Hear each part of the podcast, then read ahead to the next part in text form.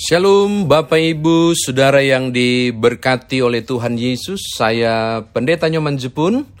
Saya mengajak Saudara membuka kitab Hosea. Hosea pasal 3 ayat 1 hingga ayat yang kelima.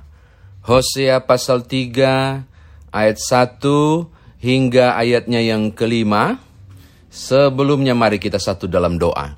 Bapa dalam Kristus Yesus, kami mau mendengarkan firman-Mu, tolonglah kami agar kami boleh memahami dan mengerti kekayaan firman Tuhan ini, lalu mengerjakan dalam hidup beriman kami. Demi Tuhan Yesus Juru Selamat kami berdoa. Amin. Hosea pasal 3, ayat 1 hingga ayat yang kelima, firman Tuhan berbunyi demikian. Berfirmanlah Tuhan kepadaku, pergilah lagi, cintailah perempuan yang suka bersundal dan bersinah, seperti Tuhan juga mencintai orang Israel, sekalipun mereka berpaling kepada Allah-Allah lain dan menyukai kue kismis. Lalu aku membeli dia bagiku dengan bayaran 15 shikal perak dan 1,5 homer jelai. Aku berkata kepadanya, lama engkau harus diam padaku dengan tidak bersundal dan dengan tidak menjadi kepunyaan seorang laki-laki. Juga aku ini tidak akan bersetubuh dengan engkau. Sebab lama orang Israel akan diam dengan tidak ada raja, tiada pemimpin, tiada korban, tiada tugu berhala, dan tiada efod dan terafim. Sesudah itu, orang Israel akan berbalik dan akan mencari Tuhan Allah mereka dan Daud raja mereka. Mereka akan datang dengan gemetar kepada Tuhan dan kepada kebaikannya pada hari-hari yang terakhir. Demikian firman Tuhan. Saudara dan saya dikatakan berbahagia jika mendengarkan firman Tuhan ini, merenungkannya, memberitakannya, istimewa melakukan dalam hidup beriman kita. Bapak Ibu, Saudara yang dikasihi oleh Tuhan Yesus Kristus, apabila Saudara membaca teks ini, pasal 3, ayatnya yang ke... Ayat 1 sampai yang kelima kurang dipahami kalau Saudara tidak pernah membaca dari awal kitab Hosea. Saya menyampaikan kepada Bapak Ibu, Hosea disuruh kawin oleh Tuhan dengan perempuan sundal. Saya ulangi ya, Hosea disuruh kawin oleh Allah dengan perempuan sundal. Pasal 1 ayatnya yang kedua. Kenapa bisa? Sebagai simbol bahwa Israel sudah bersundal, dan mencari dan menyembah Allah lain. Nah, menariknya, perempuan sundal yang dinikahi oleh Hosea ini bernama Gomer. Lalu mereka punya 3 anak. Yang menarik perhatian saya adalah, ternyata Gomer berlaku tidak setia. Hal ini tergambar di pasal yang kedua, pada ayat yang ke-6. Lihat ya, pasal 2 ayat yang ke-6. Dia akan mengejar para kekasihnya, tetapi tidak akan mencapai mereka. Dia akan mencari mereka, tetapi tidak bertemu dengan mereka. Maka dia akan berkata, aku akan pulang, kembali kepada suamiku yang pertama. Saudara lihat. Jadi sudah perempuan sundal,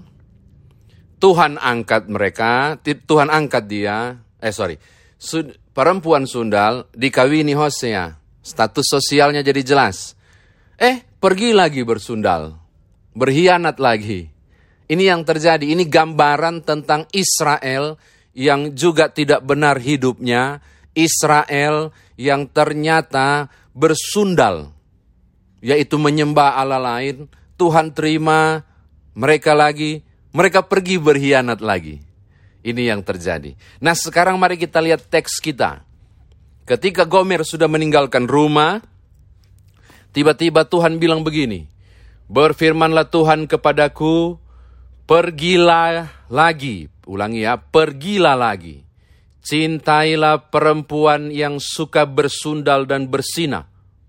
Seperti Tuhan mencintai orang Israel, sekalipun mereka berpaling kepada Allah-Allah lain dan menyukai kue kismis. Saudara tangkap pasal 31 yang kita baca tadi. Gomer sudah pergi meninggalkan Hosea, Tuhan bilang pergilah lagi. Cari dia, bawa pulang dia. Wow. Istrinya berkhianat padanya. Tuhan bilang, pergi, pergi. Cari dia lagi. Bawa pulang dia. Bapak Ibu. Saudara tahu berapakah yang harus dibayar? Saya mau kasih tahu saudara. Harga budak perempuan, kalau sudah dimiliki oleh saudagar, dan kalau mau dijual ulang, itu harganya di sekitar 20-30 shikal perak. Satu sikal itu 11,4 gram. 11,4 gram. Nah ini dibeli 30 sikal. Berarti 30 kali 11,4 gram. Kali 800 ribuan rupiah. Mengapa? Karena 1 gram itu kurang lebih 800 sekian ribu. Maka totalnya harus dibayar sekitar 270 sekian juta. 270 sekian juta. Mahal loh harga budak perempuan yang harus ditebus. Lalu berapakah yang ditebus oleh Hosea? Tolong lihat ayat yang kedua. Lalu aku membeli dia bagiku dengan bayaran 15 sikal perak dan 1,5 homer jelai. Cuma bisa di tangan Hosea cuma ada 15 sikal. Itu cuma separuh harga. Dan dia menebusnya dengan homer jelai. Jadi sebenarnya secara ekonomi juga enggak kaya-kaya amat si Hosea. Dia berjuang luar biasa mengumpulkan dana untuk bisa membayar. Itu pun harga separuh dan ditebus dengan barteran barang. Saya mau katakan yang pertama ini. Ada harga yang harus dibalas, bayar. Demi menjaga keutuhan rumah tangga dan keluarga, ada harga yang harus dibayar. Bukan saja soal berapa sikal perak bagi Hosea, tapi bagaimana dia merawat hatinya untuk bisa menerima kembali Gomer. Oh, ini tidak mudah. Ada harga yang harus ditebus, ada harga yang harus dibayar untuk keutuhan perkawinannya. Itu kan yang sebenarnya yang terjadi toh. Tetapi Bapak Ibu Saudara yang menarik perhatian saya justru ternyata tindakan untuk menyuruh Hosea cari ulang si Gomer ternyata ada di ayat 1 bagian B. Seperti Tuhan juga mencintai orang Israel sekalipun mereka berpaling kepada Allah-Allah lain. Waduh, luar biasa ya. Sudah diampuni, ditarik lagi. Mereka pergi lagi menyembah Baal. Lalu Tuhan bilang, aku mencintai mereka. Aku mau mencari dia. Aku mencari Israel. Sebagaimana Gomer dicintai dan dicari lagi oleh Hosea. Saudara tangkap maksud saya? Oh ini luar biasa. Bagaimana Allah merangkul mereka dia. Dan mencari Israel lagi. Ini catatan kedua saya.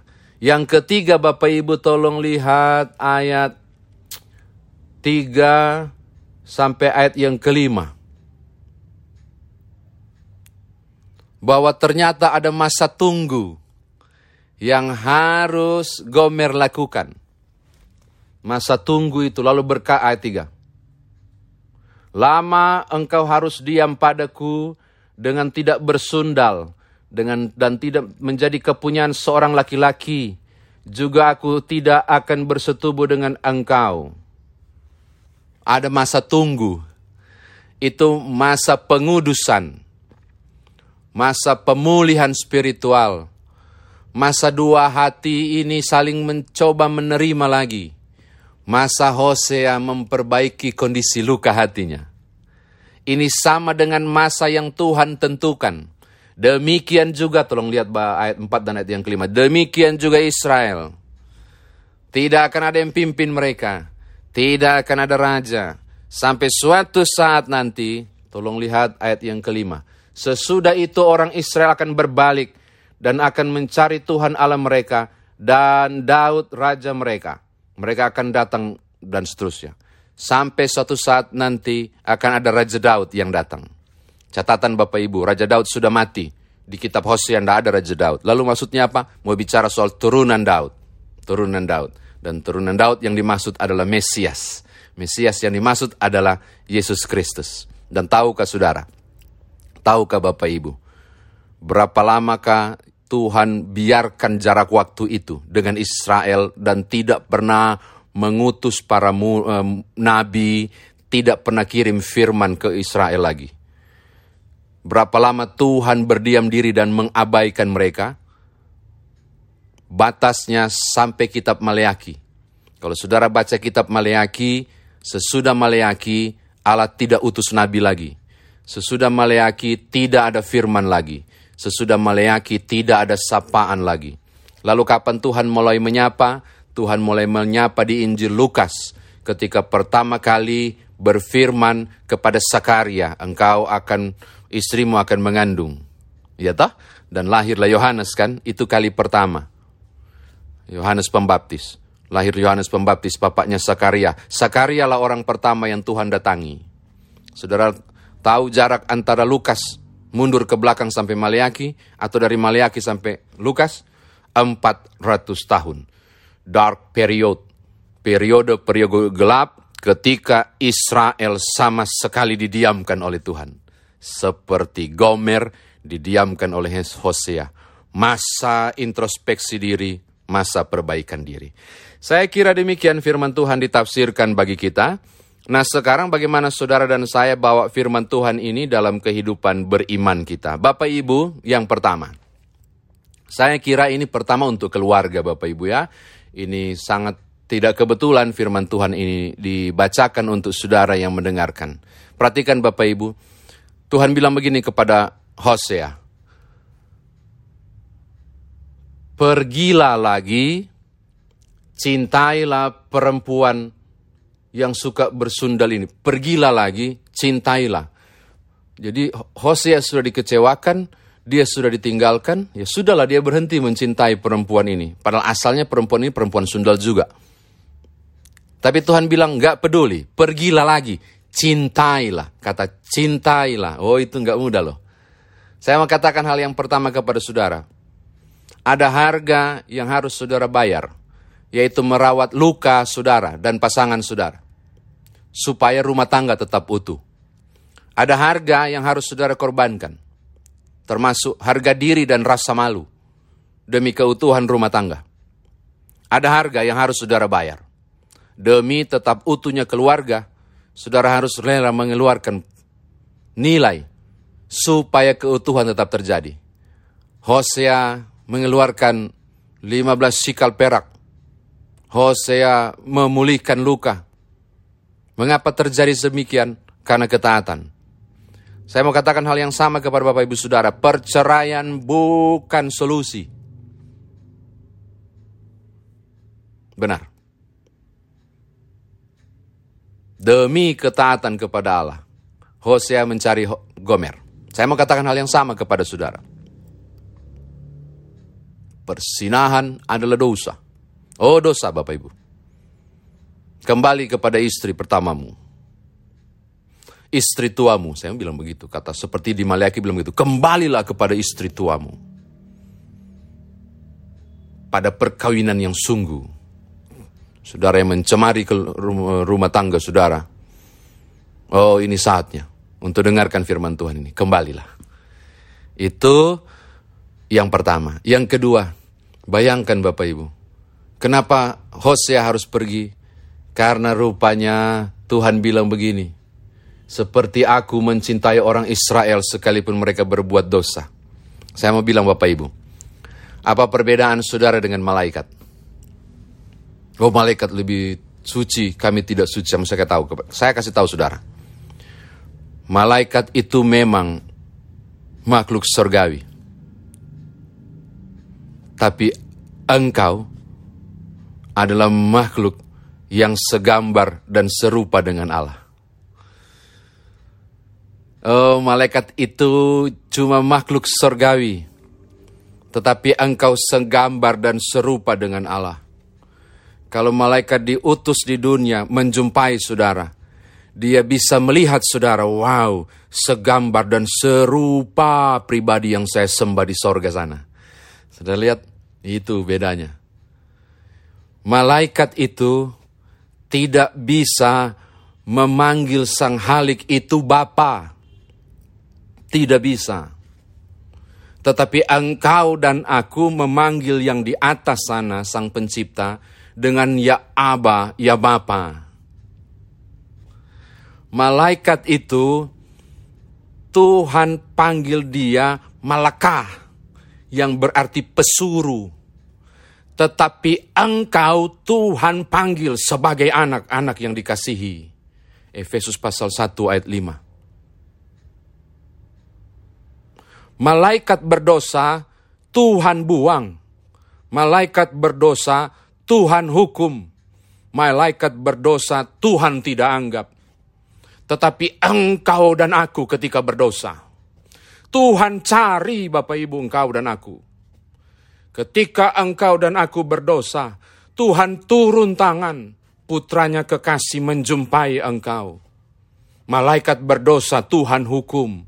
Tetapi engkau dan aku ketika berdosa, Tuhan turun tangan dan naik ke salib, menebusmu dari lubang kubur.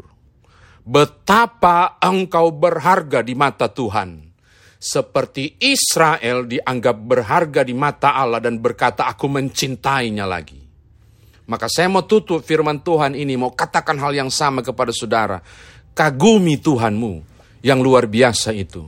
Kalau bertambah-tambah kaya engkau, jangan berkurang-kurang kesetiaanmu kepada Allah. Kalau bertambah-tambah stabil ekonomimu, jangan pernah berkurang kesetiaanmu kepada Allah. Kalau semakin aman engkau dan tidak ada persoalan hidupmu, jangan berhenti menyembah Allah. Kalau engkau merasa diberkati berlimpah-limpah, jangan kurangi kesetiaan imanmu kepada Allah. Hargamu sudah ditebus oleh Tuhan. Saya mau katakan begitu Bapak Ibu. Engkau sudah ditebus Allah. Kurang apa Tuhan Pebai kasihan. Datang mencari. Seperti Hosea mencari Gomer. Maka selagi masih ada waktu. Selagi kesabaran Tuhan masih ada. Berhentilah. Baliklah. Temui Tuhan yang sedang berupaya mencari engkau di lautan dosa itu. Engkau dan aku Bapak Ibu. Kiranya dipulihkan hubungan saudara dengan Allah. Hingga kita benar-benar layak menyapanya, Ya Aba, Ya Bapa. Tuhan berkati Bapak Ibu Saudara. Haleluya. Amin.